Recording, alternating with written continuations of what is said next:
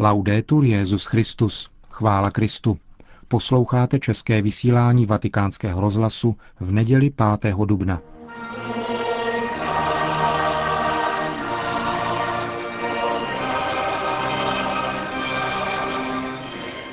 Svatý týden ve Vatikánu začal dopolední slavnostní liturgií květné neděle, kterou na takřka zaplněném náměstí svatého Petra celebroval Benedikt XVI. spolu s desítkami kardinálů a biskupů.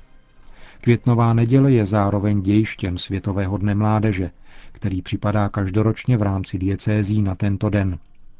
Přibližně tři hodiny trvající bohoslužbu provázelo slunečné počasí, což s blížícím se polednem nepředstavovalo právě výhodu. Většinu z přibližně 100 tisíc účastníků této liturgie tvořili mladí lidé z různých částí světa, což se také projevilo patřičnou atmosférou i hned, jakmile se naskytla příležitost projevit se mimo liturgické usebrání.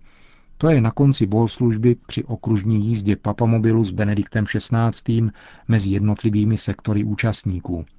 Očividná usebranost drtivé většiny přítomných během bohoslužby jasně vypovídala o pravém účelu jejich účasti, která sebou přinášela všechno, kromě pohodlí, vzhledem k tomu, že míst k sezení bylo jenom 16 tisíc. Postřehnout tuto základní skutečnost se většině médií opět zřejmě nepodaří. Snad to ani není možné.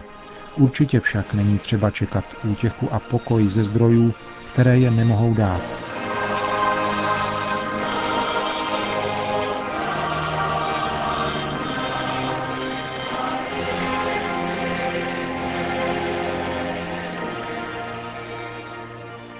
Poslechněte si nyní homilí svatého otce z dnešní bohoslužby na svatopetrském náměstí.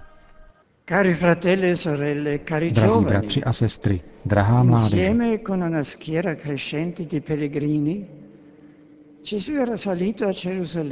Pasqua. Ježíš spolu s narůstajícím zástupem poutníků přichází do Jeruzaléma na Velikonoce. V poslední etapě cesty poblíž Jericha uzdravil slepce Bartimea, který ho vzýval jakožto Davidova syna a prosil o smilování. Nyní, když už viděl, s vděčností se zařadil do skupiny poutníků. Když Ježíš ubran Jeruzaléma usedl na oslátko, symbol Davidova království, ovládla poutníky spontánní radostná jistota. To je on, Davidův syn. A proto zdraví Ježíše mesiářským voláním, požehnaný, který přichází ve jménu páně, Hosana na výsostech. Nevíme přesně, jaké představy měli nadšení poutníci o Davidově království, jež přichází. Pochopili jsme však my poselství Ježíše, Davidova syna doopravdy? Pochopili jsme, co znamená, že ono království není z tohoto světa? A nebo bychom si snad přáli, aby naopak bylo z tohoto světa? San Giovanni nel suo Vangelo, dopo il racconto d'ingresso in Gerusalemme, Svatý Jan po vyprávění o vjezdu do Jeruzaléma podává ve svém evangelii řadu výroků, v nichž Ježíš vysvětluje podstatu tohoto nového typu království. Po prvním přečtení těchto textů můžeme rozpoznat tři odlišné obrazy království, v nichž se stejné tajemství odráží vždy různými způsoby. Jan vypráví nejprve o tom, že mezi poutníky, kteří se o svátcích chtěli účastnit bohoslužeb, bylo také několik řeků, Povšimněme si skutečnosti, že pravým cílem těchto poutníků byla účast na bohoslužbách. To dokonale koresponduje s tím, co Ježíš řekl při vyčištění chrámu. Můj dům je domem modlitby pro všechny národy. Pravým účelem poutí je setkat se s Bohem, klanět se Bohu a dát tak správný řád základnímu vztahu našeho života. Řekové jsou osoby, které hledají Boha. Svým životem jsou na cestě k Bohu. A nyní za pomoci dvou apoštolů, kteří uměli řecky, Ondřeje a Filipa, přistupují k pánu s prozbou. Rádi bychom viděli Ježíše. Jsou to velká slova. Drazí přátelé, proto jsme se zde sešli. Chceme vidět Ježíše. S tímto cílem přišli loni tisíce mladých lidí do Sydney. Měli na této pouti zajisté mnohá očekávání, ale podstatným cílem bylo toto. Chceme vidět Ježíše. Co na tuto žádost řekl tehdy Ježíš? Z Evangelia neplyne jasně, zda došlo k setkání o něch řeků s Ježíšem.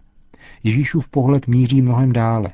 Jádro jeho odpovědi na prozbu o něch lidí zní, Jestliže pšeničné zrno nepadne do země a neodumře, zůstane samo. Odumřeli však, přinese hojný užitek. To znamená, nyní už nemá význam více či méně stručný rozhovor s několika málo lidmi, kteří se pak vrátí domů. Jako zrno odumřelé a vzkříšené přijdu naprosto nově a bez ohledu na omezení dané chvíle se setkám se světem i s oněmi řeky. Z mrtvých vstáním Ježíš překračuje meze prostoru a času. Jako vzkříšený je na cestě vstříc nesmírnosti světa a dějin. Ano, jako vzkříšený jde za řeky a mluví s nimi. Ukazuje se jim tak, že oni vzdálení stávají se blízkými a právě v jejich jazyce, v jejich kultuře, bude jeho slovo nově neseno dál, nově pochopeno. Jeho království přijde. Possiamo così riconoscere due caratteristiche essenziali di questo regno. Můžeme tak rozpoznat dvě podstatné charakteristiky tohoto království. První říká, že toto království prochází křížem. Poněvadž se Ježíš dává cele, může jako zmrtvý vstalý patřit všem a být přítomný pro všechny. V posvátné Eucharistii přijímáme plod zrna, které odumřelo. Rozmnožení chlebů, které sahá až na konec světa a do všech dob. Druhá charakteristika říká, jeho království je univerzální. Naplňuje se starodávná naděje Izraele. Davidovo království už nemá žádné hranice. Sahá od moře k moři, jak říká prorok Zachariáš, a objímá celý svět. Je to však možné pouze proto, že to není království politické moci, ale zakládá se jedině na svobodném přilnutí k lásce. Láskou, která odpovídá na lásku Ježíše Krista, jenž se daroval všem. Myslím, že se musíme učit vždy znovu obě dvě věci. V první řadě univerzalitě, katolicitě.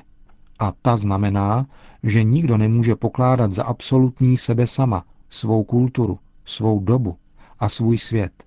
Univerzalita zahrnuje tajemství kříže, překonání sebe sama, poslušnost ke společnému slovu Ježíše Krista ve společné církvi. Univerzalita je vždycky překonáním sebe sama, zřeknutím se něčeho osobního. Univerzalita a kříž jdou spolu. Jenom tak se rodí pokoj. La parola cerca il chicco di grano morto fa ancora parte della risposta di Gesù ai greci e la sua risposta. Slovo o odumřelém pšeničném zrnu je trvalou součástí Ježíšovy odpovědi řekům. Je to jeho odpověď. Potom však formuluje základní zákon lidské existence znovu. Kdo má svůj život rád, ztratí ho.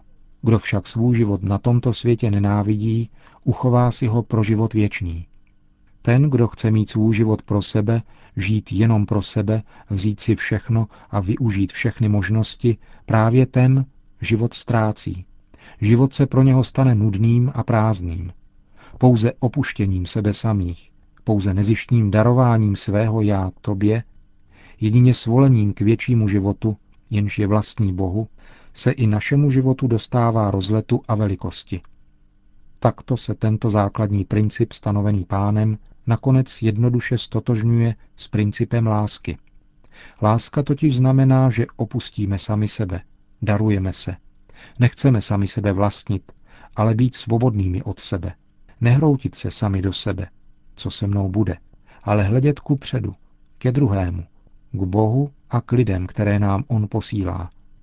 A tento princip lásky, který vymezuje putování člověka, je znovu totožný s tajemstvím kříže, tajemstvím smrti a vzkříšení, s nímž se setkáváme v Kristu. Cari amici, è forse. Drazí přátelé, toto je možná poměrně snadné přijmout jako základní životní vizi. V konkrétní realitě však nejde o to uznávat princip, ale žít jeho pravdu, pravdu kříže a vzkříšení. A proto nestačí jedno velké rozhodnutí, je zajisté potřebné a podstatné odvážit se jednou velkého zásadního rozhodnutí, odvážit se velkého ano, které po nás pán v určité chvíli našeho života žádá. Velké ano v rozhodující chvíli našeho života, ano vůči pravdě, před níž nás pán staví, však musí být potom denně znovu dobýváno v každodenních situacích. Stále znovu musíme opouštět naše já, dávat se k dispozici právě tehdy, když bychom se naopak chtěli svého já držet, Součástí opravdového života je také oběť, odříkání. Kdo slibuje život bez tohoto stále nového darování sebe sama, ten oklamává lidi. Neexistuje vydařený život, jenž by nezahrnoval oběť. San Giovanni ha accolto nella sua composizione delle parole del Signore per la Domenica delle Palme Svatý Jan nakonec zahrnul do svého popisu pánových slov z květné neděle také uspůsobenou formu Ježíšovy modlitby z Gecemanské zahrady. Je to zejména tvrzení Moje duše je rozechvěna. Zde vystupuje Ježíšův strach, který obsáhle popisují ostatní tři evangelisté. Strach před silou smrti, před propastí zla, kterou vidí a do níž má se stoupit. Pán trpí našimi úzkostmi spolu s námi a vede nás skrze tu poslední úzkost až ke světlu. Potom následují u Jana dvě Ježíšovy prozby. První je vyjádřena jen podmíněně. Co mám říci, otče, vysvoboď mne z této hodiny? Jako lidská bytost Ježíš cítí potřebu žádat, aby byl ušetřen hrůzy umučení. I my se můžeme modlit tímto způsobem. I my si můžeme stěžovat před pánem jako Job, představit mu všechny naše prozby, které se v nás vynořují před nespravedlností světa a před svízelností našeho vlastního já. Před ním se nemusíme utíkat ke zbožným frázím do fiktivního světa.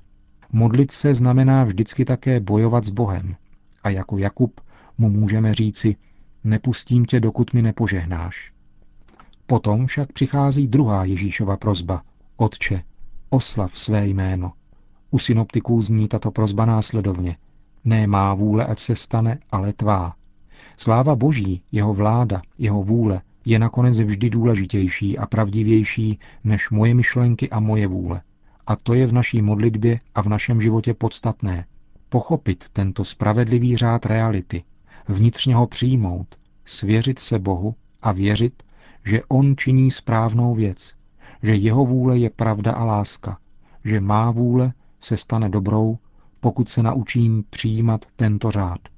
Ježíšův život, smrt a vzkříšení jsou nám zárukou, že můžeme Bohu opravdu důvěřovat. A tak se realizuje jeho království.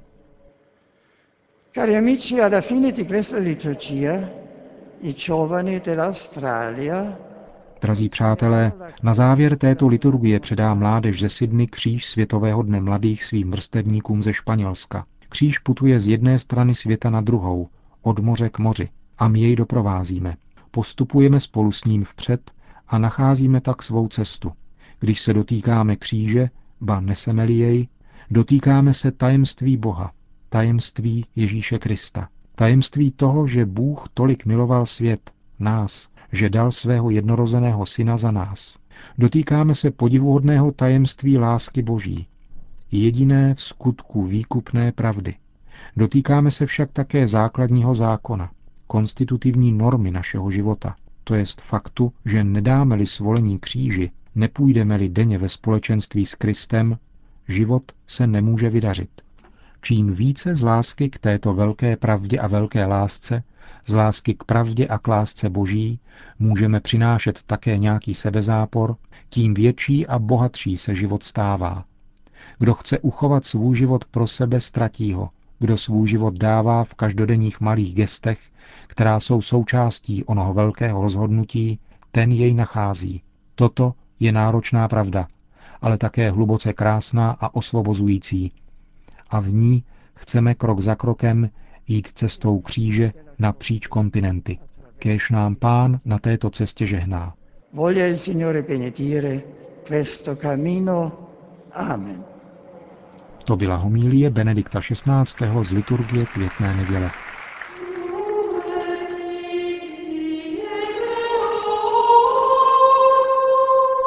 A tím končíme dnešní české vysílání vatikánského rozhlasu. Chvála Kristu. Laudetur Jezus Christus.